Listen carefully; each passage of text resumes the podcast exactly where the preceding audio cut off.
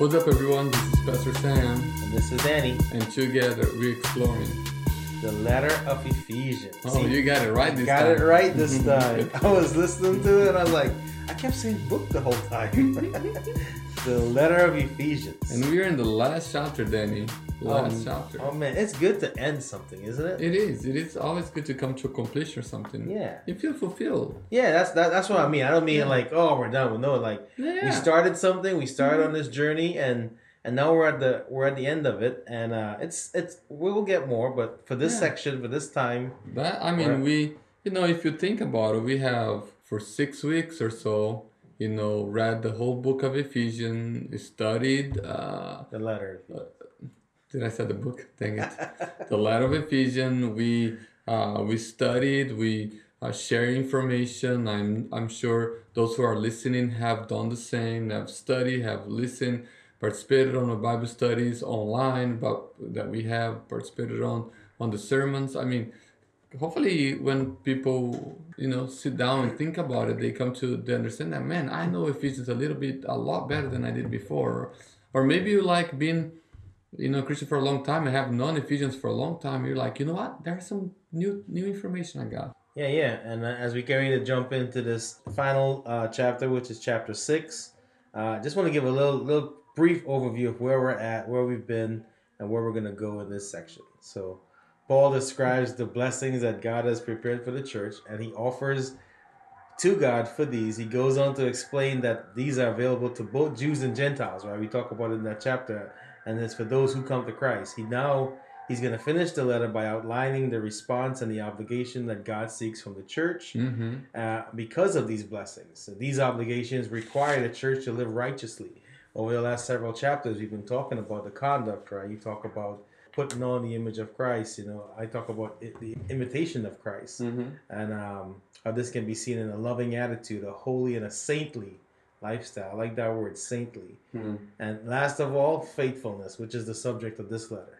This chapter concludes the letter by establishing faithfulness as the crowning glory in the believer's proper response to God's offer of salvation and the blessing that comes with it. Wow. So I like that. This chapter is it's not weird in a sense, but it's kind of like, it's unique because some of chapter 5 kind of leads into the first 9 verses of chapter 6 that continues what I call the orderly, like God's a God of order. So in that section of passage, the back half of 5, he really talks about the relationship between husbands and wives and the mutuality that is there.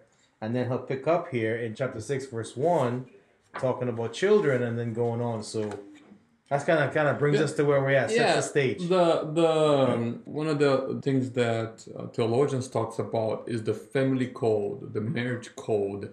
If I would have been given the job of rechapterizing, I would put verses 22 of chapter 5. I would start chapter 6 there. Yeah, because it starts by giving you a detailed teaching on marriage and how. And what is the expectation from God to God's people, and how husband and wife should work. And so it gives a detail while, giving it also a vision of what it should be like, how the household should behave. Paul gave his extensive remarks to husband and wives and on the how they should be distinctively Christian, how they should behave as a Christian individuals. And now here he returns to some other parts of the family, so other members of the household, children, right, slaves, master. It is all these household codes that Paul is trying to address here. As with marriage, this section is ultimately tied to the exhortation that Paul gives, like say, listen, watch. You guys gotta watch. Watch how you behave, right? Didn't chapter 5 start with be imitators of God? Yep. Right? So that's all part of that same... it's that thread that's weaving all the way through. It's about our conduct, how we're to live, that righteous living, that saintly living, which is what I'll talk a little bit about. But yeah, he weaves this path until, to your point, if you were going to do it, you'd start with chapter 5. Or either I would keep going chapter 5 and stop chapter 5 verse 10 of chapter 6, yeah. Or would start chapter 6 at the 27th. I don't know. Does that make sense? Yeah, it's just more to let those listening here, like, you know, you have to look at the whole letter, not just a part of it, because it's very easy to look at one part and apply that, but it's the whole thing, and that's the beauty of Paul's writing here, is that he's giving instruction for everyone, mm-hmm. no matter your age, no matter your standing. In chapter 6, verse 1, he now turns the attention from the husband and the wife relationship to the children, right? Verse 1, what he says, now children, obey your parents in the Lord. Why? Sure. Why should children obey their parents? Well, if they want to live long. They want to live long, right? That's the number one responsibility given by God to children, is to obey parents. Man, obedience is such a toughy one, right? Like, it's easy to demand obedience from our kids, but it's so hard to obey our parents. Well, like us as dads, right? We who have kids. I mean, it's so easy to demand obedience from your kids, but so hard to obey parents, right? Well, if you think about it, it's so easy to ask your kids to honor you, but so hard to honor our parents. At one point in time, you were a child, right? Mm-hmm. And now you're a parent. Sure. So, like, you are, it's in some ways... Well, I don't know. Once a child, always a child. Well, true, but I'm saying... Once a parent, always a parent. Well, I guess that's right. You're always one of the same, right? So, this is all-inclusive. It's about our behavior. We just don't stop being one way to our parents, right? It's a model thing. Like, a lot of times I think of it as, like, with my son, like, how I treat my parents. Mm-hmm. He sees how I treat them, right? So, when he gets like an adult, how is he going to treat me, you know? So, it's about... demonstrating and modeling biblical honor, mm-hmm. to your parents. So like what he says, because it pleases the Lord. And there's so many references in the Bible where we find this. In Colossians chapter 3, it says, children, obey your parents in everything, for this pleases the Lord. Part of the 10 commandments. Part of the 10 commandments in Deuteronomy, mm-hmm. In Proverbs, Proverbs 22, Proverbs 1:8. But why would Paul say this here? And I think one of the reasons, I mean, I don't know where you're going there. I'm sorry I cut you, but no. Why is Paul saying this? I think that was a cultural norm that Paul is trying to go against here. All those who lived in Roman Empire had this deeply ingrained set of cultural norms, cultural expectations concerning their household that was against biblical norm, against biblical principles and what God wanted for it. So the role expectations were defined by the culture, and Paul would say like, no. You don't allow the culture to define the expectations and the role in a home. We're going to bring that back to the biblical expectation, what God wants for his people, right? So the attempt to reorder the life of a Jewish individual within the context of the Roman Empire, I think was important for what Paul was trying to do here. So I think that's the biggest reorientation that Paul is trying to do here, is to put in order of what God intended rather than the culture of the time. And part of that culture of the time, it was not obedience to the Father, was submission to the Father, right? So there is a very big difference between obedience and submission. Obedience comes from the willingness of the heart. Submission is imposed upon you, right? Yeah. So submission is a forceful thing. Obedience it is not. Obedience is a personal decision to give ears to someone in a humble way. Yeah, so you're saying it's a heart thing, because you can force your kid to, because I think that's... No, you can't force your kids. That's where the honor thing comes in, though, right? Because honor is a thing that... Can honor come anywhere outside from your heart? No. Both of them, those are. Honor is a different word for honor is respect, right? So both of those things happens in the heart. If you're just saying something to your father, to someone, out of respect, but you don't mean it, do you really honor that person?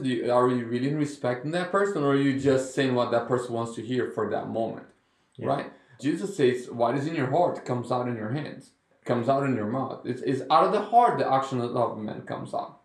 I mean, I have seen a lot of, you know, even me at some point in my own parent career have tried to make my kid obey me. You don't make nobody obey you, right? You don't have that power. Obedience is a personal choice towards someone. Then submission, that's a different story. You can beat someone in submission, right? You can make someone submit to you, for sure. by manipulating situations, by physical abuse, by mental abuse, by you can make someone submit to you in so many different ways. So that's not what God is asking here, right? And here's the other thing. So when I said the word submit, it is important that there is a place where Paul seems to tell the wife to submit to the husband. Isn't that there? Yeah. As the church? Yeah. So it is important that people understand that word too. It's on verse 24, because then I need to clear that up. Because it says, wife, submit to your own husband. That word submit. So here's, I'm opening a can of wine. Okay? Can I do that? Yeah. The word submit is not in that text. Mm. In the Greek, that's not in that text. It's implied. So in the Greek, has the word gine, which is wife, tos, odios, aner, which is wife, particularly husband. So there is a particular way of wife must behave towards her husband. In the English, they put the word submit, but that word is not in the Greek. I wish I could show you here. Mm-hmm. Now, verse 22, wives, submit to your husband as to the Lord, for the husband is the head of the wife. So his give is not a submission of, it is just a order of things. Mm-hmm. That's so where you fall in. God's a God of order, so he's showing the order. He starts with the husband and wife, and then he moves down to the next, like the chain of command, and how you can compare it to. Yeah. So earlier on, though, like it says on verse 20, say, give thanks always for everyone to God the Father, in the name of our Lord Jesus Christ, submitting to one another out of reverence to Christ.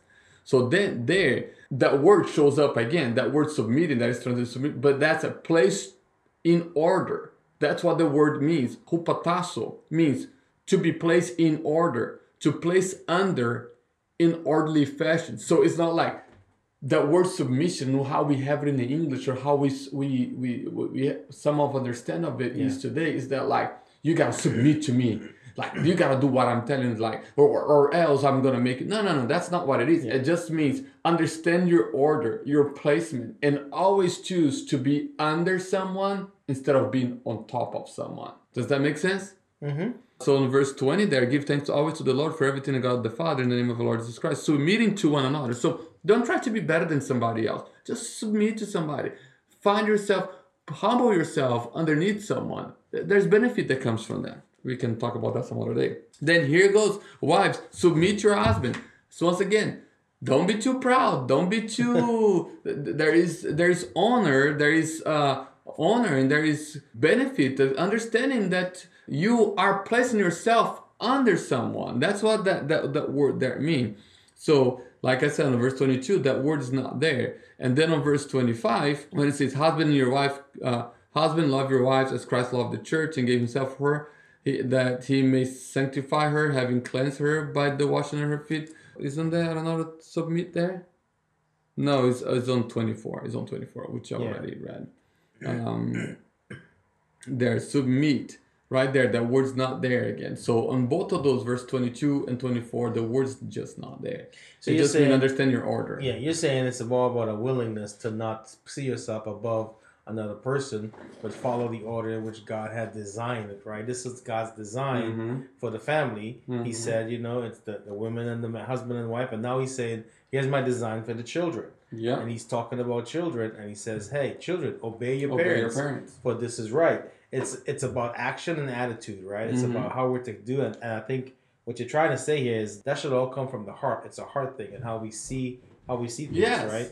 And then the word obedience there, it's just the word to give ears to. Just that's what it is. It's just give ears to someone, to your dad and to your mom. That's basically what that word really means. In the Greek, is hapatakuo, to obey, which means to hearken, obey, to hear what someone has to say. So, but then there is this. So I mean, every kid wants to talk about that. You know, the word honor there, honor your father and mother. That's a very important word. I always try to say this: if you can honor your mom and dad, how in the world are you gonna honor your God? Yeah. How are you gonna respect God? The word there is to respect. The word honor there is the word to respect.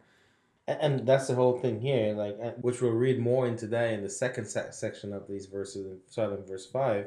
But I don't think we're done yet with the top sections. No. It talks about everything that we do. It's an obedience to the Lord.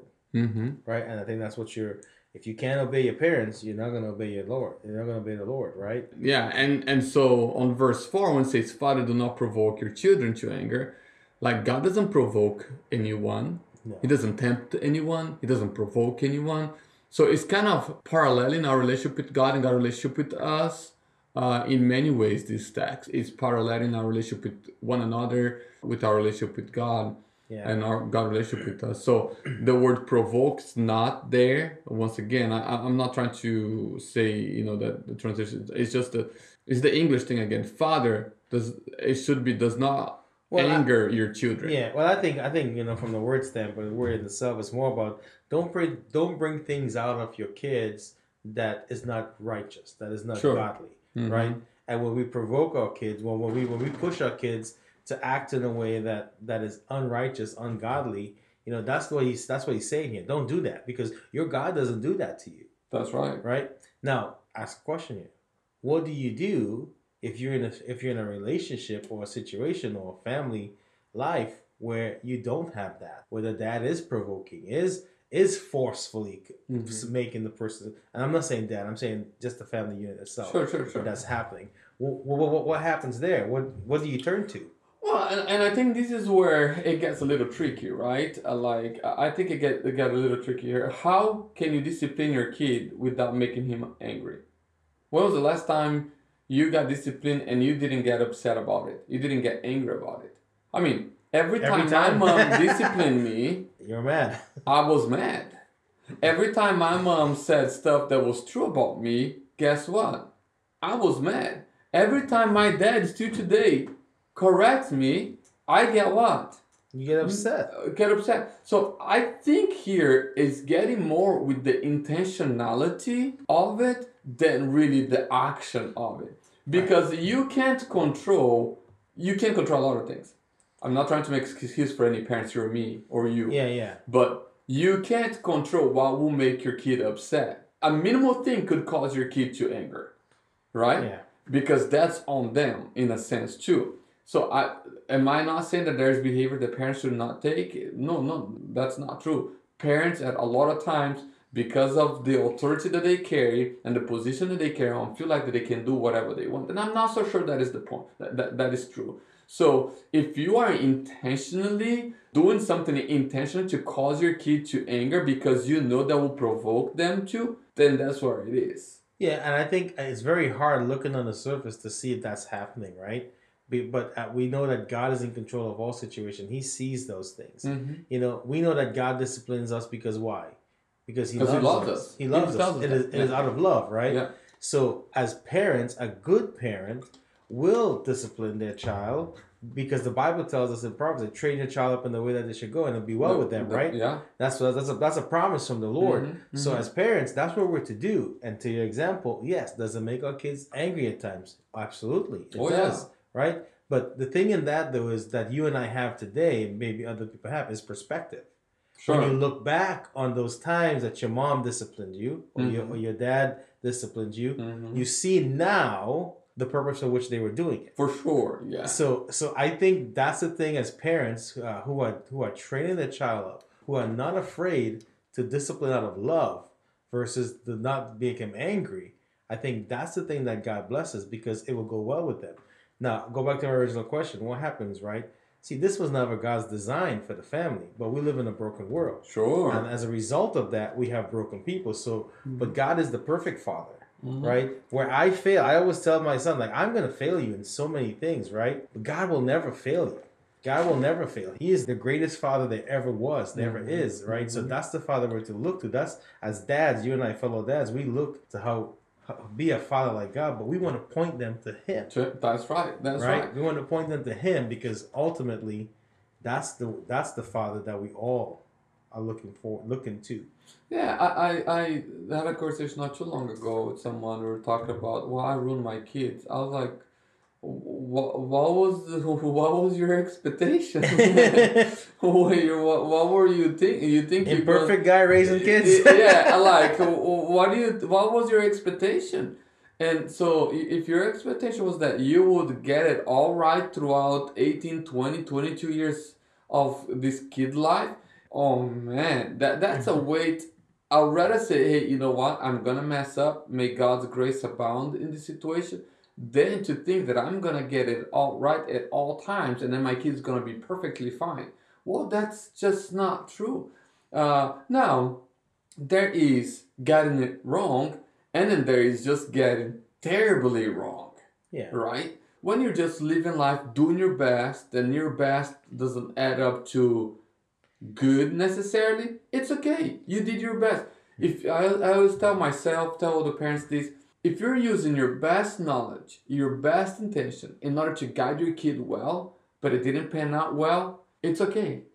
You did not know any better. Did you use all the resources that you have, the knowledge that you have, the biblical knowledge that you have, that you put your heart into it? Did you try to do the best for your kid? I'm leaning on what, first I was saying, like, but God has told us how to do it, Sam. God has said, like, this is how to do it, how to raise our kids, right? Sure. Okay, so I'm with you now. I'm tracking with you now. So now, well, like, if you get the Bible, you read the Bible, and you're like, okay, I need to discipline my kid, and I need to do this, and I need to do that, and I have the best intention in my heart to put my kid on this right track, but in the end, it didn't work out because the kid is the own thing too, is the own being. You can't control that. It doesn't matter how much right you do not know the reaction in the kid's heart. It's just impossible to calculate that and to be blamed or to glorify yourself for the outcome of it. That's what I'm trying to say. Like, it's too big of a weight for you to say, you know what?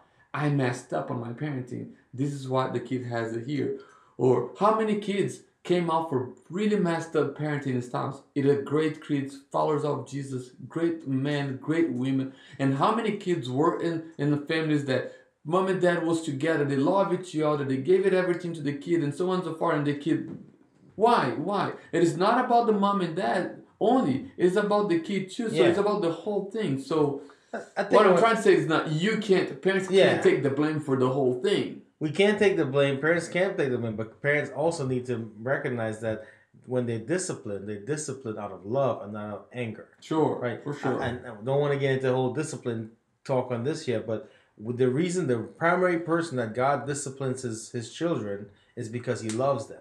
Mm-hmm. Right, the primary person reason that we discipline our kids is because we love them. Yes. And we want to raise them up in the way that God should go. And one of the things you were talking about that there is like, we're continually planting seeds. I see it as that. We're continually planting seeds in our children's life, right?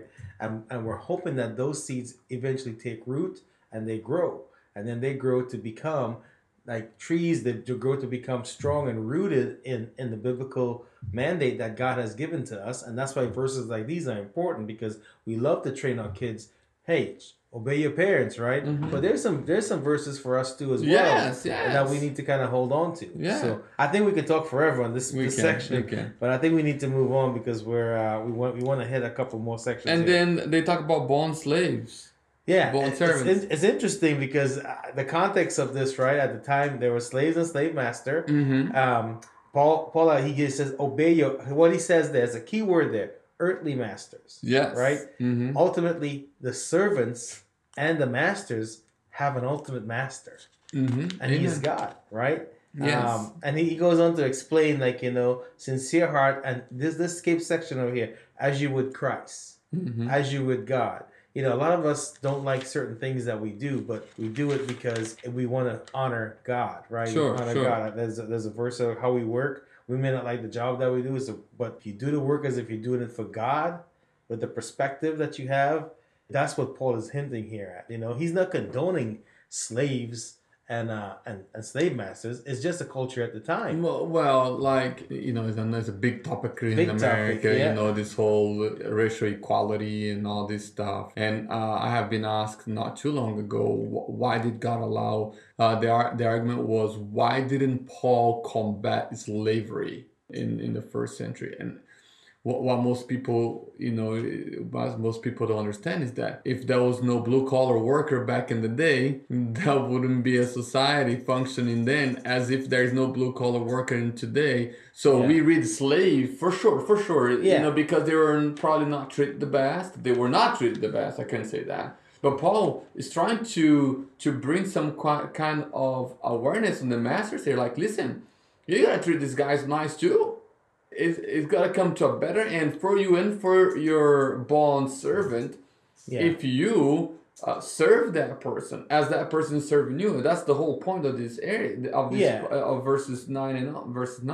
And to your point, this section of the passage is not talking about our current views on slavery and stuff like that. No. In fact, slavery in Israel at the time. So everything always starts off with a purpose, and then it gets muddied and gets corrupted to where it's at. So slavery in Israel was a type of bankruptcy law. Yes. Right? It was with this, talk about Jubilee and all that. Yeah. With this time, the government doesn't stop person. Like, they lost all their debt. They could sell the only thing that they have left, which was their ability to perform labor. Mm-hmm. Right? So this is where that kind of came from. Yeah. But obviously, in the Roman times, slaves in the Roman Empire, that may have been a forced thing. Sure. Right? Things that conquering things. You and then you become a slave. Sure. So it's important to understand the context of some of that stuff. But Paul is not. He's not saying like, hey, continue to be saying, listen, if you find yourself in this situation where you are serving and you have a master, serve your master well as you would Christ. Sure. And I think that's what he's really talking about here, because he's addressing all types of relationship. If you think about it, this not only extends to like an actual slave person and a master, but people who are working for a job that they don't like their job, but or their boss, right? Yeah, they don't like their boss, and then they think that they can rebel and do whatever they want. Yeah. Well, that's not You can't. No, you can't. It's a workplace relationship that Paul is talking about. When he says, with a sincere heart, as you would Christ, not by the way of eye service as people pleasers. How many people are doing a job when the boss is looking around, but as soon as the boss turns their back, they go do whatever they go be on their phone, or they're just taking a nap on their boss, or you're supposed to get 15-minute break. You take how long? 20, 25? Yeah. Pushing the envelope, right? He's saying, no. Do it as if you're doing it for God. And when you work in that way, when you do things in that way, then you see things in a new light, a new perspective. Well, Paul is saying God is watching everybody. Yeah. So you got to be careful. And so it is a workplace environment, moral conduct. It's a code for those who work in, translated to the 21st century. That's what this is.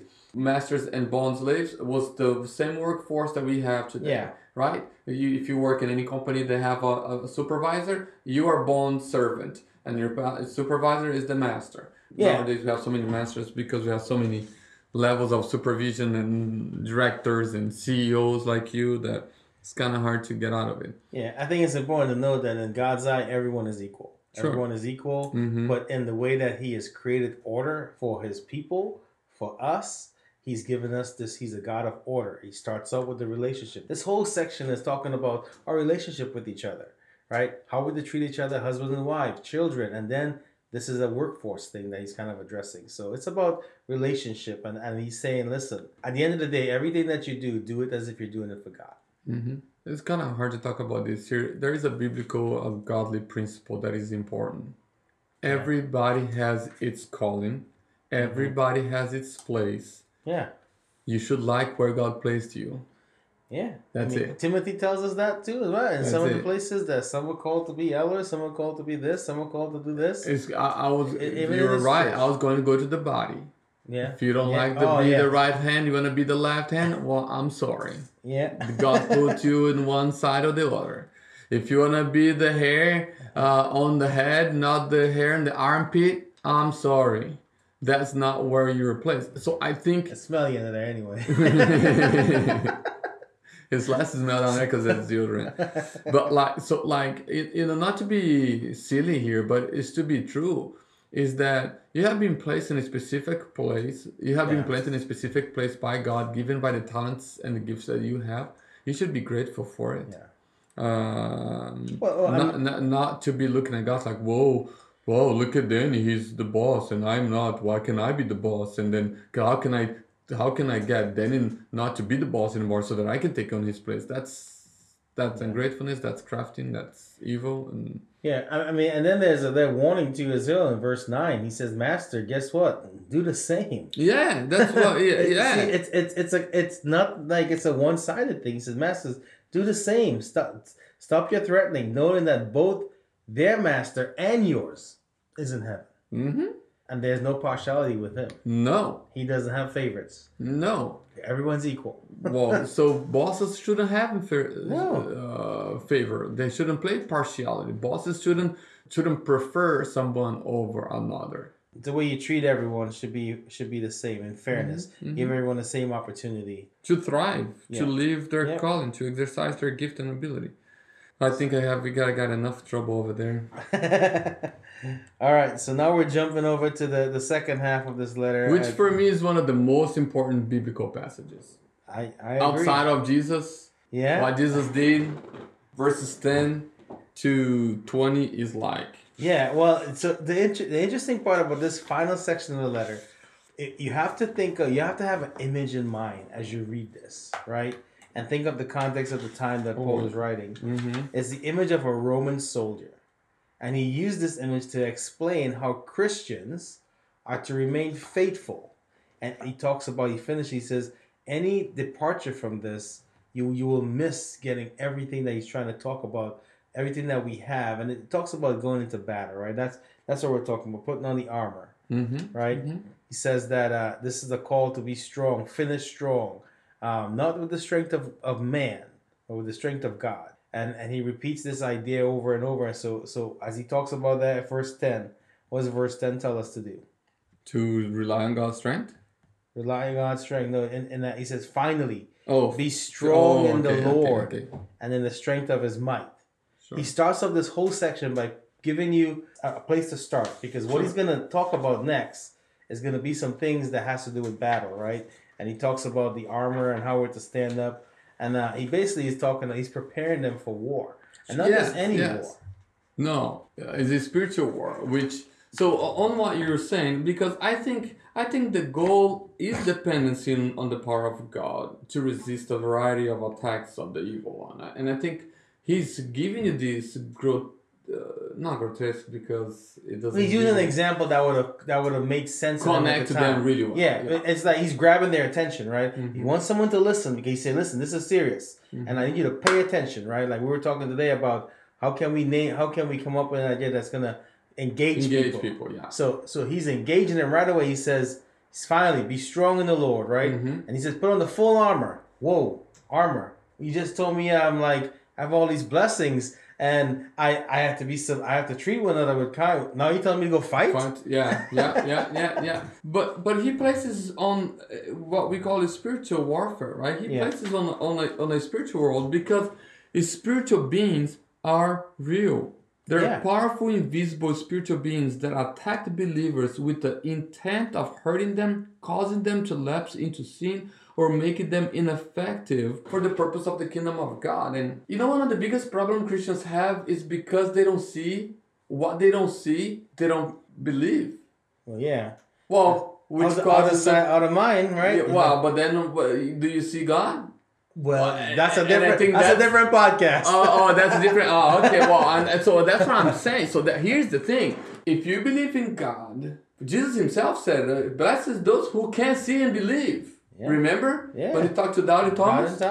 So hey, if you can't, blessed those who won't be able to see anything and who believe. Yeah, it's an encouraging verse for the fact because he says, hey, if you see and you believe, how much more blessed will those be who haven't seen but yet they believe. That's exactly it.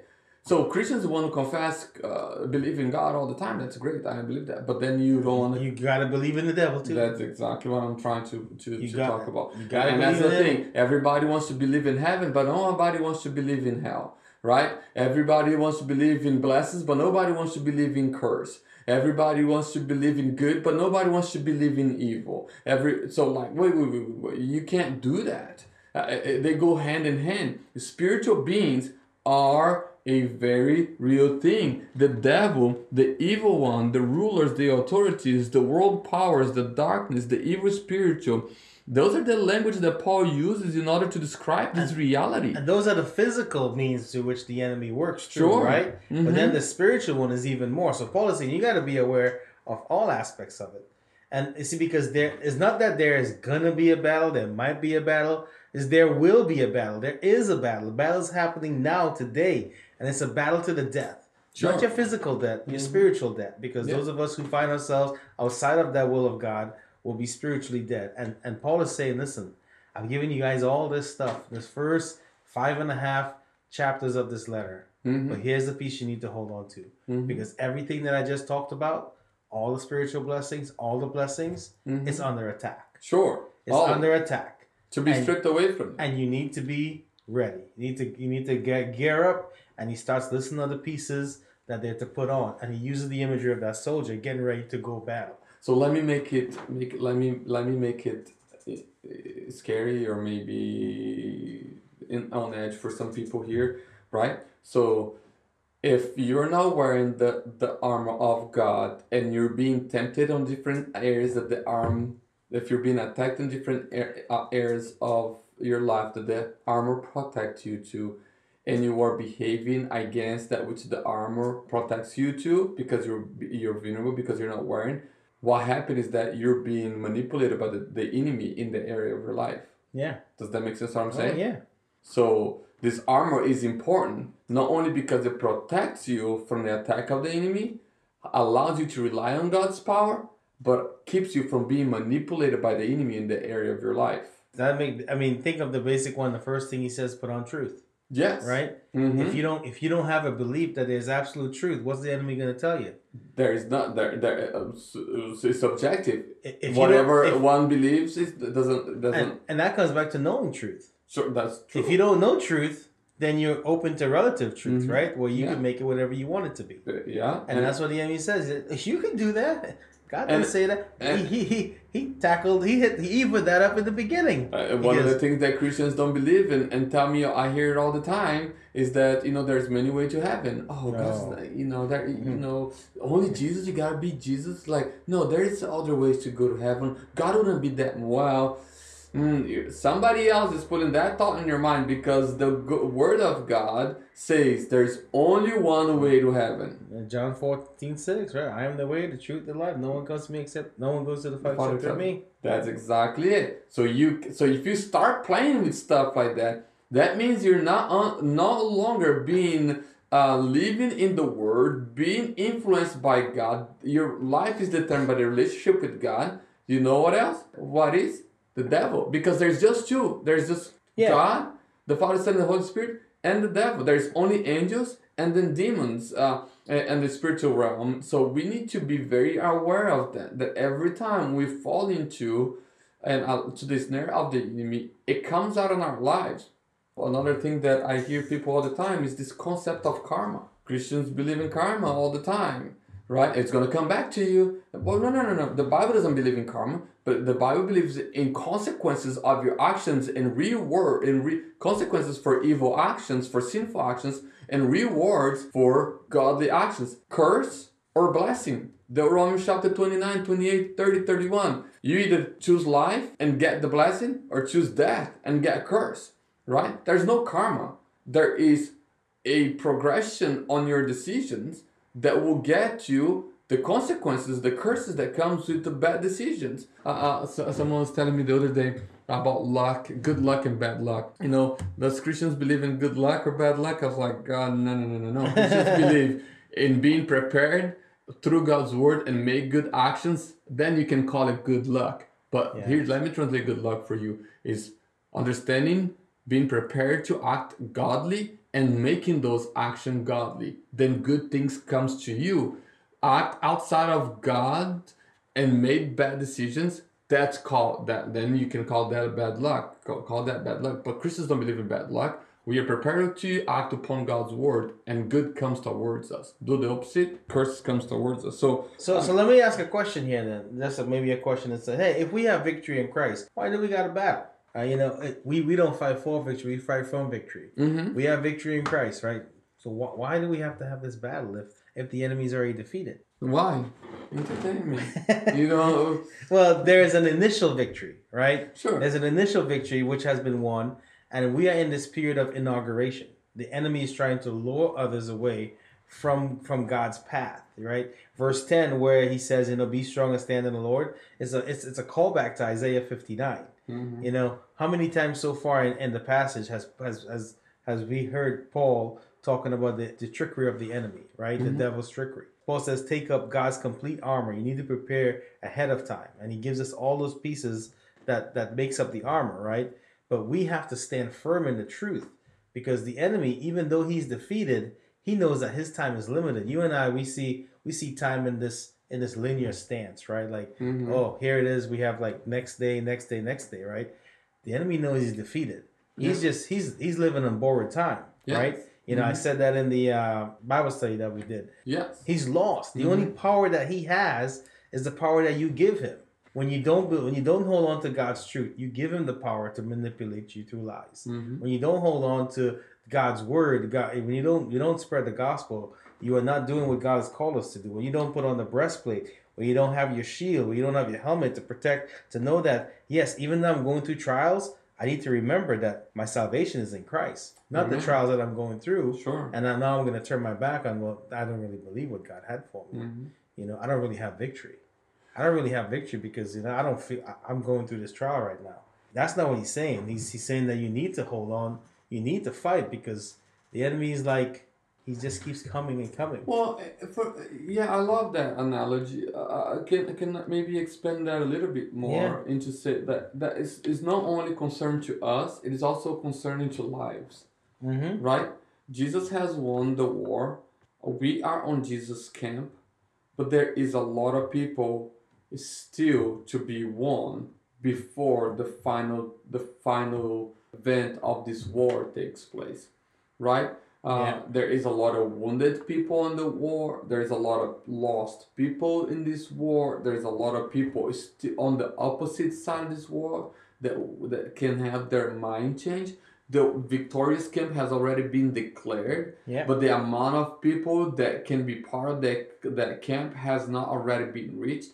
And I think that's one of the perspectives that we ought to have as followers of Jesus, that, you know, God has given us this armor to protect us so that we would go out and bring into the victorious camp those who accept the message of salvation. And I think there is a salvation soteriology aspect of this here, salvation aspect of this here, that sometimes we don't talk about. Has Jesus won? Yes. Is the enemy defeated? Yes. The war is over, for sure. But there are still people in the between that needs to be won, that has to be brought into the kingdom of God and the kingdom of victory. And it's our job to wear the armor, to go into the enemy lines and bring these lives into the victorious camp for Jesus Christ. And there is this perspective that sometimes I like to take into that. It's like, okay, yes, it is over, but there are still lives needing to realize the victory that Jesus has won, so that they can be part of that. We miss on that. We think about this just so much on a personal level, on a me level, that we forget to think about, you know what? There are other people out there who does not know that Jesus won the battle. Yeah. They don't have their understanding. And so they can't live victorious life because they don't even know about some people don't even know the war was fought and that Jesus won. They are in the enemy camp and they have no idea that there's something better out there, and as soon as we tell them there's something better, they flock right into Jesus.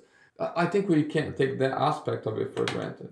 Yeah, I think one of the things that, you know, as we recall back at the beginning of this letter, Paul's talking about, listen, we have blessings, every spiritual blessings, right? Those spiritual blessings come under attack because there's a spiritual war. Right? It's very easy to fight the battle that you can see.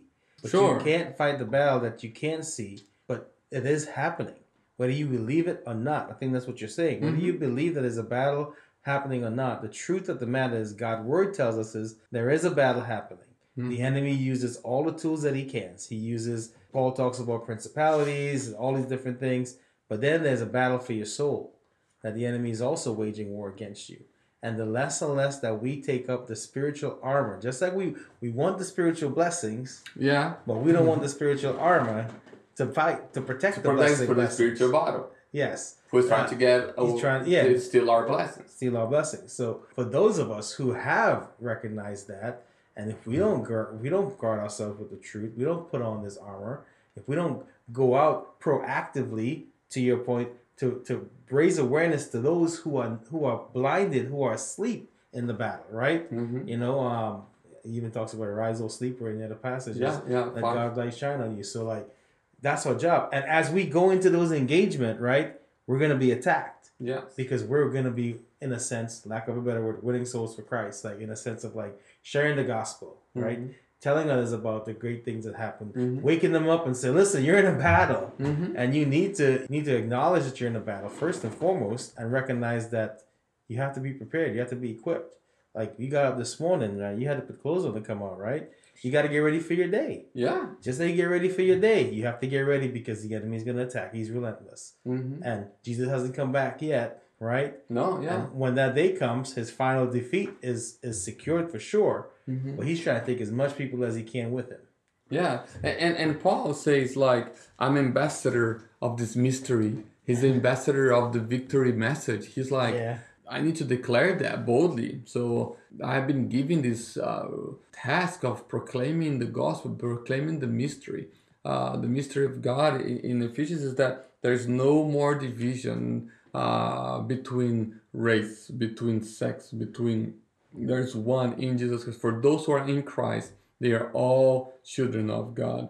Gentiles were not children of God, but Paul is like saying, no. The devil has no more hold over their lives. They can move, change camps. They can come to the camp of God. And I'm a ambassador of this mystery.